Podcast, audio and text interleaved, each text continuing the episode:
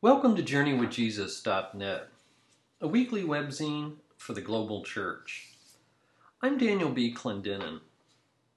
My essay this week is called This Age, That Age Sex and the Sadducees.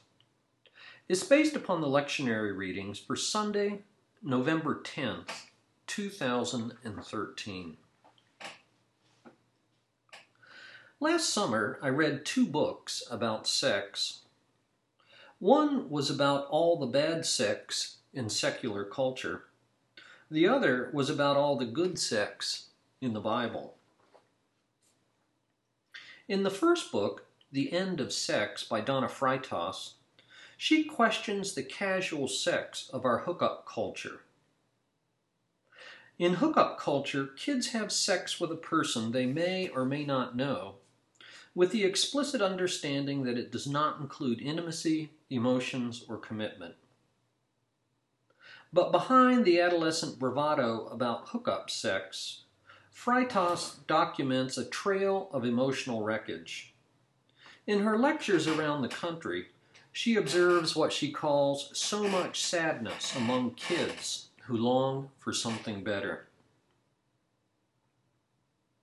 In the second book, unprotected texts. Jennifer Knust objects to Christians who find a clear and simple sexual ethic in the Bible. She argues that it's a mistake to pretend the Bible can define our ethics for us in any kind of straightforward way.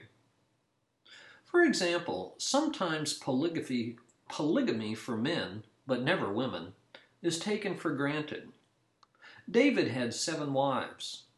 Paul and Jesus, on the other hand, privilege celibacy as the preferred state.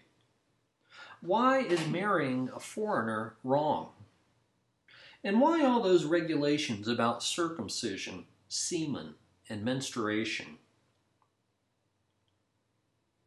The gospel for this week in Luke chapter 20 is one of the texts that Knust explores.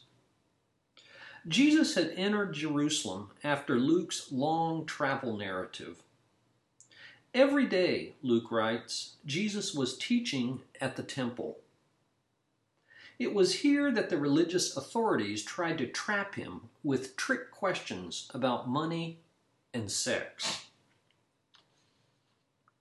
Luke tells two stories that occur back to back in all three synoptic gospels. The first one's about taxes. The second one's about marriage.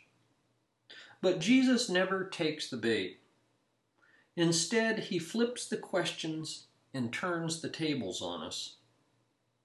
Believe it or not, he says, there's something more important than sex and money. The first question comes in Luke 20 22. Should Jews pay taxes to their Roman oppressors? Jews disagreed on how to answer this question. The pragmatic realists cooperated with Rome and paid the tax, maybe out of conscience or maybe as a survival strategy. After all, who wanted undue attention from Rome? On the other hand, the idealists of a more nationalistic bent resisted, resented, and protested Roman economic exploitation out of principle. The Pharisees, who despised Rome, and the Herodians, who actually cooperated with Rome, were opposing sects. But oddly enough, in this story, they joined forces. Luke calls them spies, they didn't want an honest answer to a complicated question. In the words of Luke, they wanted to trap Jesus in his words. That seemed easy enough to do. If Jesus answered the question yes, it smacked of capitulation to Rome and renunciation of Jewish nationalism.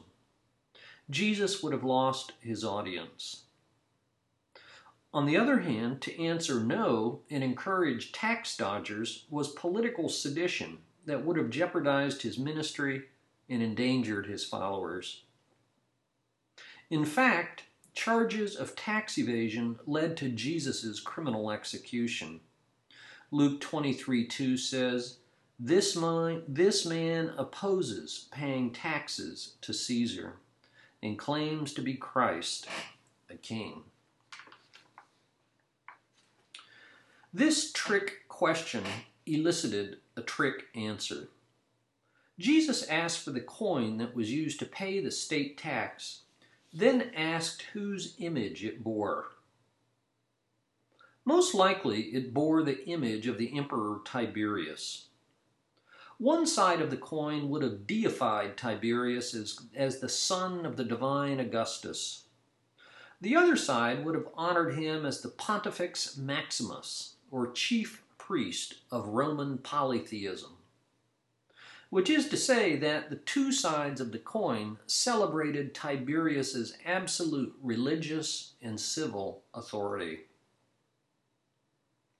To a nationalistic Jew who confessed a radical monotheism, such a graven image was religiously offensive and politically humiliating. Certainly, much of the crowd would have been repulsed at the political, religious, and economic implications of paying a tax to a pagan god.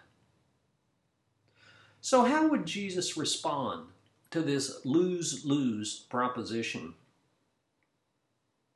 He gave an enigmatic answer Give to Caesar what is Caesar's, and to God what is God's. In other words, he evaded their trap with a dismissive shrug. If the coin belongs to Caesar, let him have it. So what? It's only money. But then he turned the tables and asked them, But what do you owe to God? There's something more important than my re- economic relationship to the government, my existential relationship with God. On that ancient coin was an image of Caesar, and merely money is owed to him. On the other hand, and far more importantly, every human being bears the image of God, implying that I render to God wholly and without condition my entire self. In conclusion, pay your taxes to Caesar, but give yourself to God. The second question comes in the very next story in Luke chapter 20, verse 33. Is there sex in heaven? This question is from the Sadducees, the rivals of the Pharisees, who, after their own humiliation, were no doubt eager to see what happened to their opponents. This, too, is a duplicitous question because the Sadducees didn't believe in the resurrection. For them, only the Pentateuch was authoritative, and in their view, Moses did not affirm the afterlife. For the Sadducees, you only live on in your lineage, no descendants means no future existence. To trap Jesus, to see if he would contradict their interpretation of Moses, they posed a bizarre hypothetical. If seven brothers all had the same wife out of obedience to the Mosaic law about widows in Deuteronomy 25, and none of them produced a child despite all that sex, at the resurrection, whose wife will she be?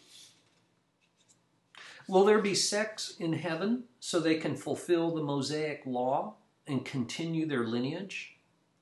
And if so, which one of the seven brothers will do the deed? This has to be terribly awkward. Jesus responds just as there's something more important than taxes, there's something more important than sex. You're mistaken about Moses. The people of this age marry and are given in marriage, but those who are considered worthy of taking part in that age and in the resurrection from the dead will neither marry nor be given in marriage, and they can no longer die, for they are like the angels. They are God's children, since they are children of the resurrection. The Sadducees are wrong to deny the resurrection. If they really knew their Moses, they'd understand the implications of the story about the burning bush. God is not the God of the dead, but of the living, for to him all are alive. This was no academic debate for Jesus. He was living out his last days in Jerusalem trusting his own life and death to the God of Moses. After the tax question, Luke says that, quote, they were unable to trap Jesus in what he had said there in public, and astonished by his answer, they became quiet. Likewise, after the sex question, Luke writes, no one dared to ask him, any more questions. Whether it's death and taxes or sex and marriage, the Apostle Paul put it this way in Romans 14, verses 7 to 9. For none of us lives for ourselves alone, and none of us dies for ourselves alone. If we live, we live for the Lord, and if we die, we die for the Lord. So, whether we live or die, we belong to the Lord. For this very reason, Christ died and returned to life, so that he might be the Lord of both the dead and the living.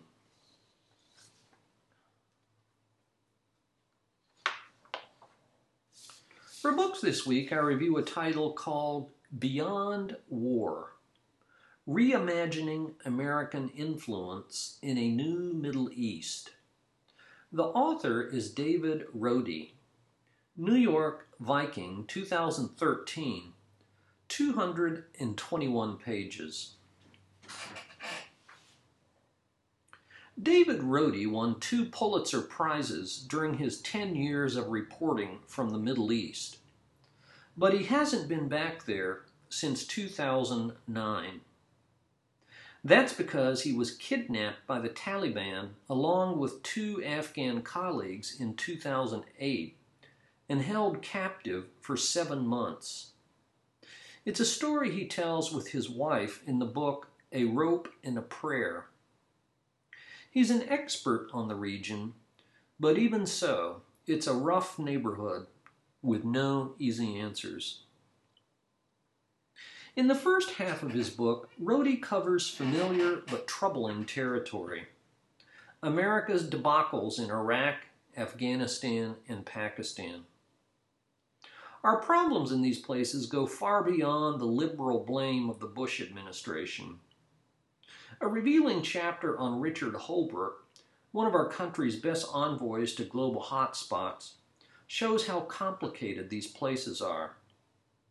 And President Obama, well, between 2009 and 2012, he ordered at least 290 drone strikes, six times as many as the 44 that Bush ordered. Drones kill innocent civilians, violate a nation's sovereignty, and, in effect, conduct an undeclared war. The wholesale use of contractors is also a glaring problem in Rohde's view. Countries in the Middle East have become deeply suspicious of American intentions. Our military answer for every problem has not worked. So in the last half of his book, Rohde turns to Turkey, Tunisia, Libya, and Egypt to commend what he calls a third way between American militarism and Islamic militants. What most people in the Middle East want, he says, is a way forward that is both Muslim and modern. They want our technology, trade, education, and investment. Identifying and supporting moderate Arabs is our most potent weapon, not more military might. Of course, a core problem is Washington itself and the way it does business. We'll have to reform ourselves before we can hope for reform overseas. The Middle East is a volatile region that's undergoing radical changes. The cover of Rohde's book pictures a man in traditional garb on a camel, talking on his cell phone. And even a current book like this can't keep pace with events, like Morsi's ouster in Egypt and Assad's gassing of his own Syrian citizens, neither of which are mentioned or could be mentioned in Rohde's book. But this much seems clear. The old military ways aren't working. Rohde's proposed third way offers better alternatives. Once again, David Rohde, Beyond War, reimagining American influence in a new Middle East. And speaking of the Middle East, for film this week, I review a new movie from Afghanistan. It's called The Patience Stone. Somewhere in a war torn village in the Middle East, we're never told exactly where, a young woman keeps vigil over her husband, who's in a coma after taking a bullet to the neck in an argument about male honor. The husband becomes her patience stone. That is, in Persian mythology, a magical black stone that absorbs the plight of those who confide in it. She pours out her anger, resentments, and secrets to her mute husband in ways she never could if she was conscious. This setup provides the director, Atiq Rahimi, a French, a French Afghan writer and filmmaker, the occasion to explore Muslim gender roles. The young woman's aunt remarks, Those who don't know how to make love make war. Male sexual repression is the cause of many Middle Eastern problems in this movie. The wife and her aunt recount family stories of sexual abuse. The movie is based upon Rahimi's novel of the same name, which won the 2008 Goncourt Prize, the most prestigious book award in France, and which has been translated into 33 languages. This film is in Persian with English subtitles. Once again, the Patience Stone.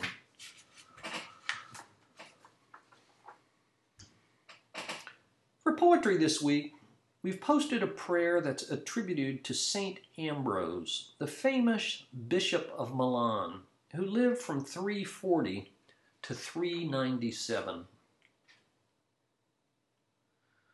Lord Jesus Christ, you are for me medicine when I am sick.